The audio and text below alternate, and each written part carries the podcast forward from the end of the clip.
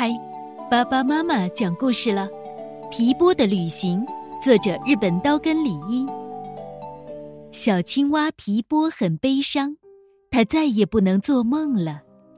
当皮波睡不着的时候，他就数绵羊，这样数着数着，他就遇到了一只小绵羊。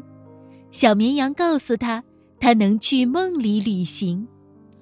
我能和你一起去吗？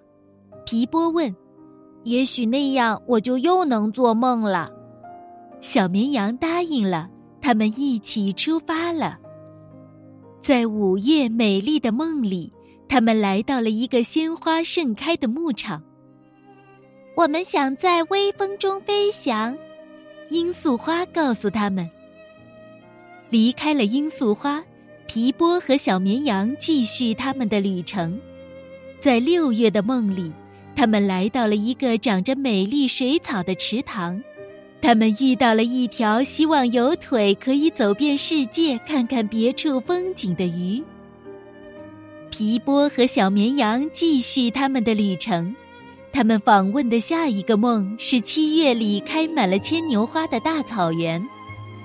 我们想飞上天空，花朵们叹息着说。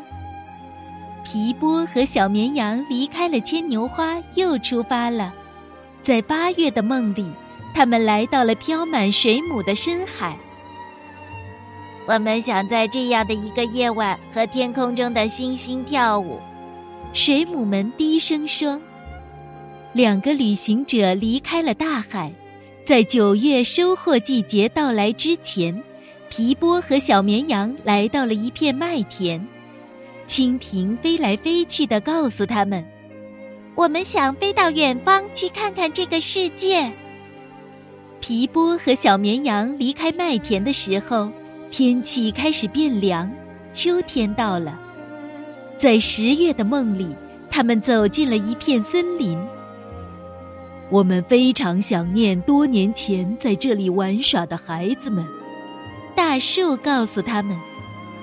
天气变得越来越冷了，皮波和小绵羊在树林里停留了一段时间。他们遇到一只黄色的鸟，这只鸟最大的愿望是能有几个朋友。在十一月的雨中，他们三个聊了好久。告别了黄色的鸟，皮波和小绵羊沿着他们的路，穿过了一个关于寒冷冬天的梦。现在是十二月，雪花静静的飘落下来。突然，皮波丢下小绵羊，独自朝前走去。皮波的身上落满了一月的第一场雪，在这片森林里，他感到了寂寞。他想知道小绵羊在哪里。皮波继续朝前走，在二月的梦里。他来到了一条冰冻的河，他看到了一群嘴里叼着花的獾。春天快要来了，皮波开心的想。獾告诉他，小绵羊在找他。于是皮波动身去找小绵羊。他来到了三月末的梦里，远远的，他看到他的旅伴正在路的尽头等他。皮波高兴极了。到了四月，处处春意盎然。皮波意识到他在旅程中已经喜欢上了小绵羊，现在他们是朋友了。他很开心，因为他发现了友谊。更何况他又能做梦了。皮波朝他的朋友奔去。